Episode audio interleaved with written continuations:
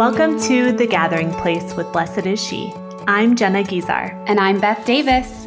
Pull up a chair and grab a drink. Or you could just keep doing what you're doing. Pull up a chair in your heart.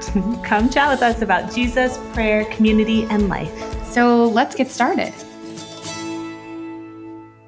Hey, Beth. Hey, Jenna. It's so lovely to be with you. Always. Jenna, what are we talking about today? Well, today I thought it'd be cool to chat about ministry. Yes. How did you? I feel like you didn't go to school for ministry. Right, right, right. You just grew up in a really good youth group and had a really great youth minister. Was that the only thing that made you think, oh, I could do that? Or was there something else that happened in your life that kind of drove you into youth ministry?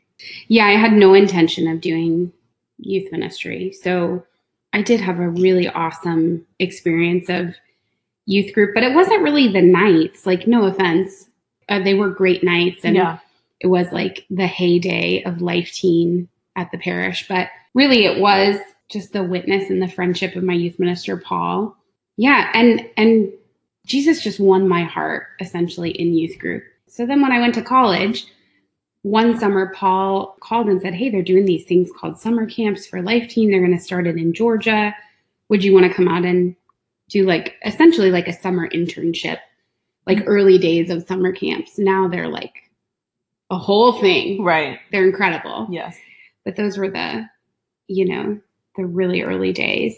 And so I spent two summers doing that at a couple of their different camps.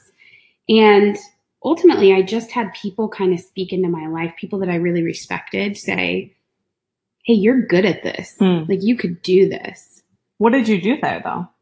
Yeah, I like ran small groups. I did skits. I Okay. worked with other missionaries. I was hospitable to visiting groups. I don't know. Just was my shining self. I don't know. Yeah. but at the same time, I was studying special education and I had always intended to teach special ed. It's all I ever wanted to do. From the time I was in kindergarten, I was volunteering in the special ed classrooms. I worked at summer camps with special needs students through junior high and high school. It was just so near and dear to my heart.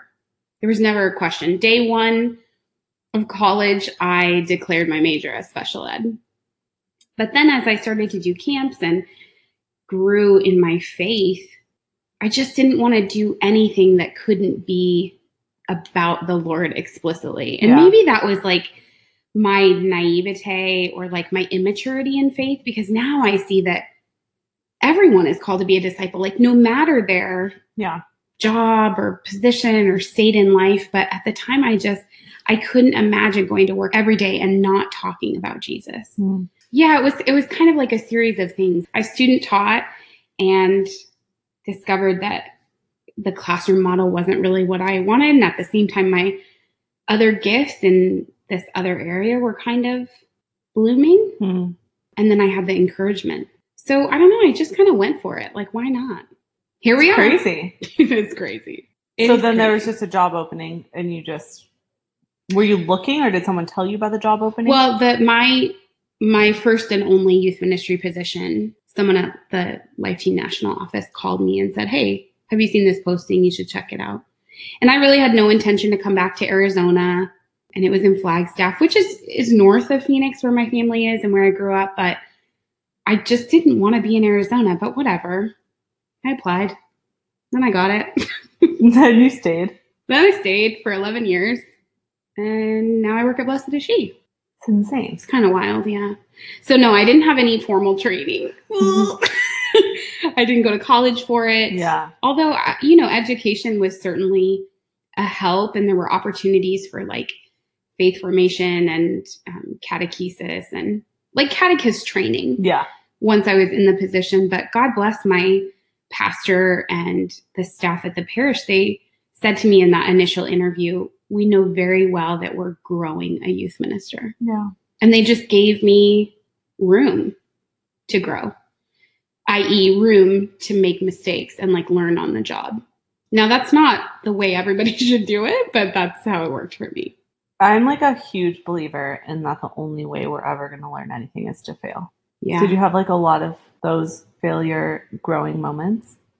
You know, I just had a lot of insecurities. It was more like a hesitancy to act. Hmm. You know what I mean?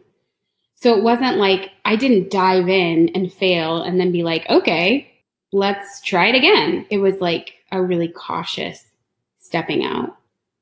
And then I would get a little bit more confidence and then I could step out a little bit more. Yeah, I was like a terrible youth minister in those early days. I'm surprised I still have like friends from that core team or like Yeah. I'm friends with students that were in my youth group at that time because I'm like, I had no idea Yeah. what I was doing. So the Lord can use anything. Totally. I am proof of that. I think it's really funny how different you and I are. Yeah, right? Like, yes, I know. like me. just me saying that question and you having the complete opposite experience.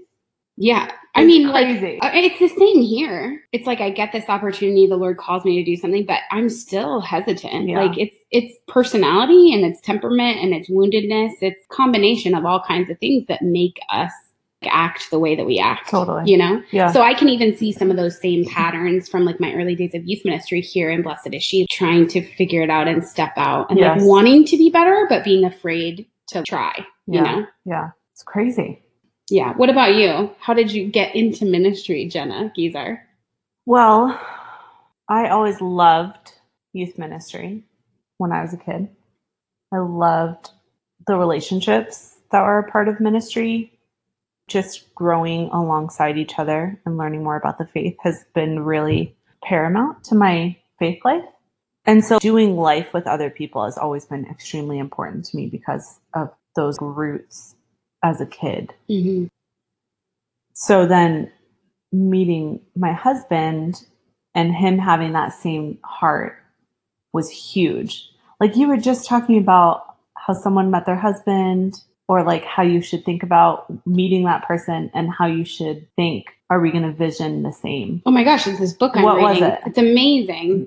Yeah, it's called Love Defined. Okay. Bethany Baird and Kristen Clark. And they sent me this book that's all about single life and relationships and kind of undoing the paradigm that we have of what dating and romance and even love and marriage are. Yeah. And one of the things they talk about that that struck me is that we have a we have a wrong way of discerning what a successful relationship looks like.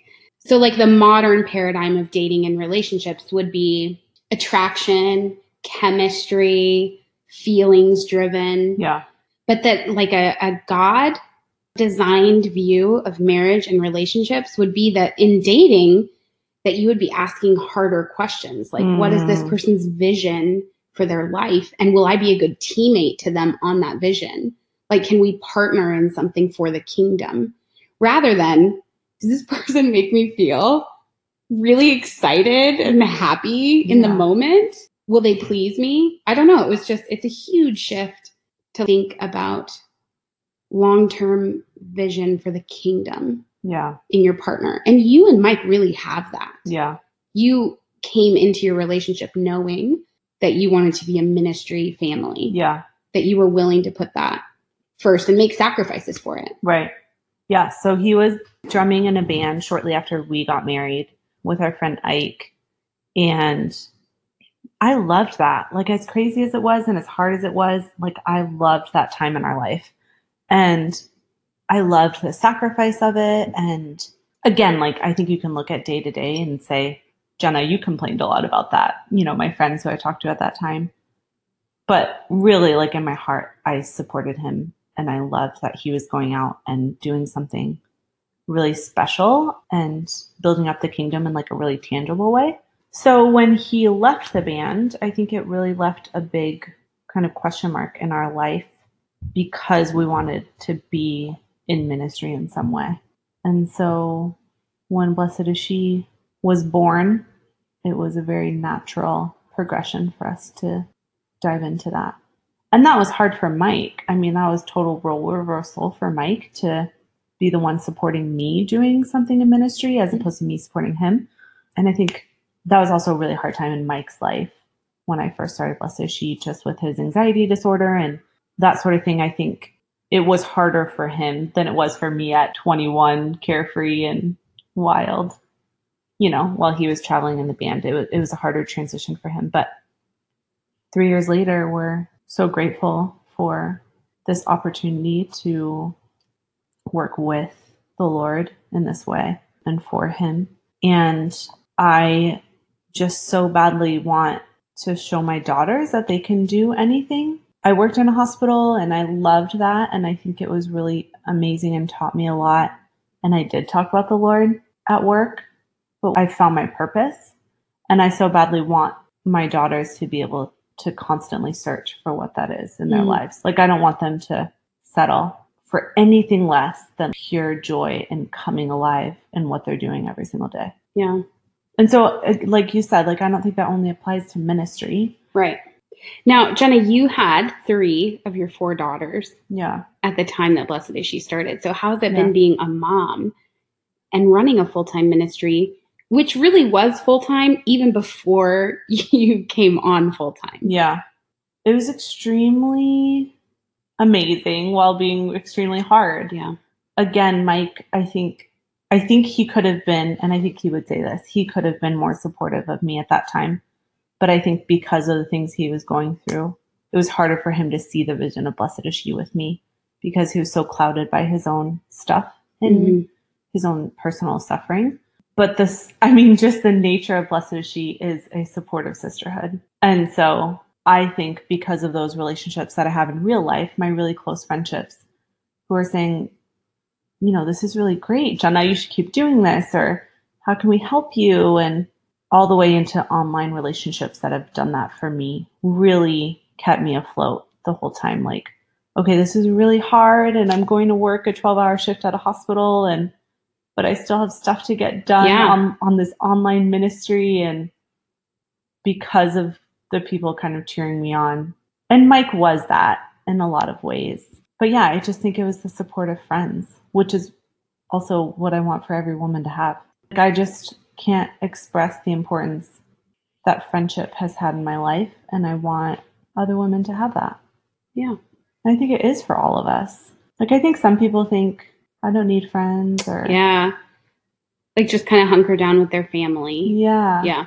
I think it's interesting that our paths into ministry are polar opposites. totally. I mean, we both took, you know, a leap to do the thing, Yes, but the way we've proceeded on the way has been really different. And I think that's probably true of anybody that's come into ministry. I don't think there is one way to do it, one path to it, like full time or or just your vocation, your job as a ministry. I don't think there's only one way to do ministry, but so I guess what I'm thinking about is just how beautiful it is that God uses our gifts and our temperaments. yeah, like he uses us as we are. Yeah. Yeah, There isn't only one way. right. There isn't only one way to be a Catholic. There isn't only one way to be a woman. There isn't only one way to do ministry, and that the Lord really honors our uniqueness in that. Yeah. So, how did you in youth ministry, which I know can be so life consuming? I guess I don't know it. I assume it is. But how did you avoid feeling really burned out either from kids or or staff that you're dealing with or even in your own prayer life? Like how did you avoid the yeah, burnout? I mean, I definitely did burn out from time to time. Yeah. Typically right around April, like the same time every year. It's just like a teacher, you know? Yeah. I think it took me a long time to figure out that prayer sustains me, Yeah. that the work is not up to me, that the fruit is the responsibility of the Lord's, not me, Mhm. not Yeah. mine.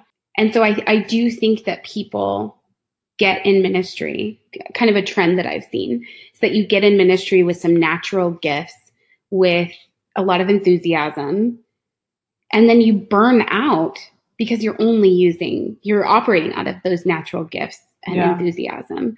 I remember being on a retreat with a youth minister, and I walked into the chapel, and he was like laying on his stomach writing on a notepad. And I thought, how beautiful. He's really having, like, he's using this time to like be with the Lord.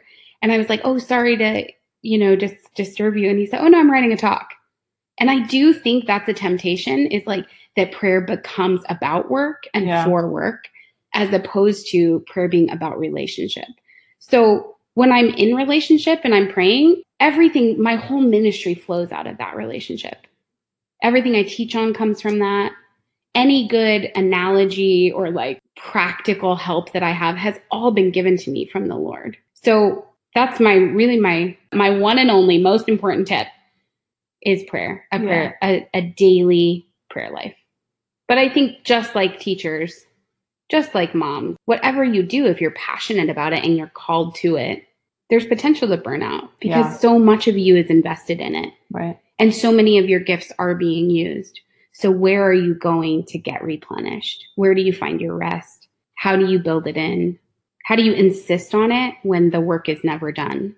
I remember on the first day of my five day silent retreat, he said, How's it going? Are you here yet? You know, like, have you checked into this and out of, you know, whatever at work or, Yeah. and I said, No, like, I still have so much to do. And he said, There's always more to do Mm. there's always more to do. And so sometimes I go back to that. Like even on a super productive day, I can get discouraged because there's still so much to do. And I always just hear Father Matt's voice in my head. There will always be more to do. Yeah. So we have to just like surrender it to the Lord. We do what we can and he'll take care of the rest. My question for you is not so much about tips to not burn out, but like tips to balance a family Yeah. and a vocation and a ministry. Well, I always hated this answer when I asked people, what's the key to a good marriage? And they would say communication. I was like, boring. is that true for you? Well, I do think it's true for this question. I think Mike and I have to constantly be in communication about how he and I are feeling about our relationship. hmm And it tends to be how we feel about our relationship in terms of Blessed is She and how Blessed is She is affecting our lives. Because it's just a lot, like we're busy a lot hmm with it. So we'll ask each other once or twice a week, like, what grade would you give us right now? And we'll give each other a relationship grade. Stop it. It's so funny. That is the cutest thing ever. It's funny when one of us says like D and the other one's like, it's an A. no, no way. It's so funny. Anyway, so we'll have those check in. It's a check in, really, of just saying, how are you feeling? Do you feel seen? Do you feel heard? Do you feel loved in the way that your love language is? You know? So that's huge for our relationship. And then I really think so much of it is just about what you were saying, which is about prayer. If I set aside time to just be with the Lord, and again, I've talked about this in the past, I don't spend an hour in prayer. It's five to 10 minutes. And I have to, like, I can hear myself telling myself that's not enough. I hear that. Yeah. In moms, in people with really demanding, strangely houred jobs, you know, like yeah. you have to pray according to your state in life. And I think you do that faithfully. Yeah. You make the most out of those Right. five minutes, Yes. 10 minutes. Yeah. So that's huge because I've just been really loving that time. And I've never had that in my life. I've never had like dedicated prayer time. So it's making a huge difference in how I relate to other people and am patient. And so that relates to my kids and blessed is she. Was it hard for you to work with other people? Yes. The worst. yes. People are the worst. Like I could be holy if not for other people, you know? Totally. Sometimes I, I've been thinking about this a lot lately, how I'm like always telling people to pray. Yes. Like you'll just be better. Yeah. You'll be more secure. Totally. You'll have more joy. You'll have more peace. Yes. And that like leaks out into your daily life, into your daily interactions to have that like strong, vibrant connection with the Holy Spirit. It accompanies you all day, right? yeah. Except What? that I am like still not great, you know? And like I have a pretty great prayer life. Yeah. And sometimes I'm like, wow, how can I have this experience and then go and be that person? You know what I mean? Yeah. Anyway, it's a long journey. It's a lifetime. A whole lifetime. That's what confession is for. Yeah. Yeah. Working with people is hard. People are hard. You know what I mean? Yes. It's like, we're all so different. okay, I would say we're all so wounded. That's true. I mean, most people's personalities are some amalgamation of like wounds and preferences and family of origin Yes. junk that they're carrying around and lies that they believe about themselves or about the world. And we're all kind of operating out of this. This is why a relationship with Christ is so transformative because he's able to like speak truth and bring light to those areas of our lives that we're just not really operating in reality. Yeah. Because all of all of that stuff that we bring into relationships in the workplace, in our families, in relationships, a lot of that is us acting out of our woundedness. Yeah. So if we could bring that stuff to Christ first and at least let him in and let him kind of deconstruct some of our walls or triggers or bad behavior, you know? Yeah. Like, I wonder if we would be less easily offended or quicker to forgive. You know, that's that's what I hear prayer does. Uh-huh. I think it's I know I'm always talking about how much I love friendship, but how dare you talk on about this, on the flip side of working with people, I find that people hold me extremely accountable wow. to be better. Wow. Like I just can't. Why do we work together? This is like unbelievable. What? Because we're the literally the opposite in like every possible way. Like you're like, I love friendship. Friendships keep me accountable. I'm like the lonest lone wolf there ever was. And yet I have literally like a million A friends. million. Yeah, million. but I would rather do it. I'd rather just like pull back. Yeah. Just do me Yeah. with me by Yeah. myself with Jesus. He's always like, hey, get out there. I love that. And I'm like, can't we just hang out? We got a pretty good thing going here, Lord. He's like, here's a big dose of Jenna Guizar. yeah, right. I don't know. They just hold me accountable and hold me to something more. And I like that because I think I could just slip very far into sin and not have anyone ever ask me about anything. I love that you like love and respect your friends enough that you want to be better for them. Yeah. So we had this question recently on Teachable Tuesday that was asking specifically about ministry. And we've talked about some of those things like practical tips and avoiding burnout, dealing with people. But there was a a piece of that question that I'm really interested in unpacking. She asked us about how do we keep how do we keep the vision of Christ like at the forefront of our minds on a daily basis in the work that we do. So when I was in youth ministry, and this was like my later days of youth ministry, so I had a couple of things figured out. Yeah. Just a couple. Yeah, not everything, not even close. But you know, I'd been doing it for a while and I'd figured out more or less that I didn't know what I was doing and that I really needed Jesus. And that he knew the kids better than I did. He knew the city better than I did. And he knew me better than I did. So I began to ask him at the beginning of every semester for a vision, not like an out of body experience vision, but like a focus. Yeah. It did usually involve an image in prayer, but just to help me to understand where the students were and what they needed and what to teach about. And so then I would build my curriculum around whatever the Lord had put on my heart. So I remember one year with middle school, I remember the Lord sort of showing me just how hungry they were and like joyfully just devouring everything. We like we couldn't teach them or feed them fast enough, you know? Yeah. And so we could really, we really took off that semester and we could like give them a lot and they could handle a lot. And there was just, I, I mean, that whole semester was really characterized by a lot of joy. Whereas there was another semester that was so very basic. And I felt like the Lord was saying, they're, they're really young. You have to go all the way back to the beginning and give them the basics. And so I think for me, keeping a vision in the forefront of my mind, um, for not only this ministry but my life means regularly going back to assess that vision That's cool. and say am i is this still where i'm needed is this still working for our family or you know what adjustments need to be made I love that. I think I haven't regularly gone back to reassess my vision in terms of Blessed is She, but something I constantly go back to in prayer is a couple things. One of them being that we're all on a road together, um, walking towards the Lord. My vision has always really been like we're walking a journey together and we're on an actual physical road together in my imagination.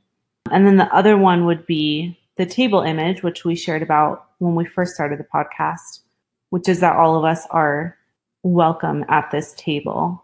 And just the beauty of sharing a meal together and sharing conversation together across a table is really special to me. I think about like a sobremesa, like the after dinner conversation time. That mm. that's what I want Blessed She to be. We're all just hanging out at a dinner table, having some coffee. That's amazing. There's a verse in the book of Proverbs that says, without a vision, the people perish. Wow. So we always have to keep the vision that Christ entrusts to us in front of our eyes Yeah. and to go back and to renew it. Like I love that you said that you go back and reassess. You know, I'm just a big fan of that verse. I love that. That's super cool. Yeah. Like, where are we going if we don't have a vision? Right. How can we expect to be like effective disciples if we have no vision? Yeah. How can you expect your children to grow into their vocation and their holiness? Like, if we don't have a vision for that. Yeah. I just watched this viral Facebook video about this mom of a large family, and they're Mhm. Christians. And she says that she speaks over her children things like, You're going to create prosthetics that are going to make it possible for people to walk. You're going to find cures to diseases that we've never even heard of. Wow. Yeah. Like she speaks these like wild and big dreams over their lives. As they're sleeping at the dinner table, Wow. they just talk big vision with their kids. That's so cool. Isn't that amazing? Yeah. I love it. And her whole soapbox was to say that we have a large family because we want to allow God. We want to ask God to send us every evangelist, every Jesus lover, every world changer. We want to say yes in our family to that. Isn't that cool? So they have they have vision for their family. They have vision for their kids' lives. Wow. Thanks for chatting about this with me. Can we pray? I would love to. Take it away. Lord, thank you so much for this moment and this ability to be together and to talk about you and all the good and ways that you're moving in our lives. Lord, I ask that we just become like clay in your hands. Mm. That in whatever way that you want to mold us and make us, Lord, that we receive that with an openness, that we're pliable to your movement, and that we let you move through us in whatever way that you want, whatever vision you have for our lives. Lord, I ask that today we take just a few more minutes just to sit at your feet and say, Lord, what do you want from me? Whether it be in our workplace, Lord, in our families, with our marriages, in our relationships, and our friendships. What do you want from me? What do you want for me, Lord? What is your vision for my life? I thank you so much, Lord, for what you're going to reveal to us. I thank you so much for the courage that you give to us to even ask that question because we know that you're going to answer. Lord, I thank you for what this day will bring. We open our arms to what you have in store. Amen. Amen. In the name Father, and the Son, and the Holy Spirit. Amen. Thanks for joining me, Beth Davis. Happy to be here, Jenna Guizar. Bye. Thanks so much for gathering with us here on the Blessed is She podcast. Send over all your questions using the Anchor app. We'd love to hear from you. Connect with us at blessedisshe.net slash community and join us on all your favorite social media platforms. Facebook, Instagram, Twitter. I love Twitter. Until next time.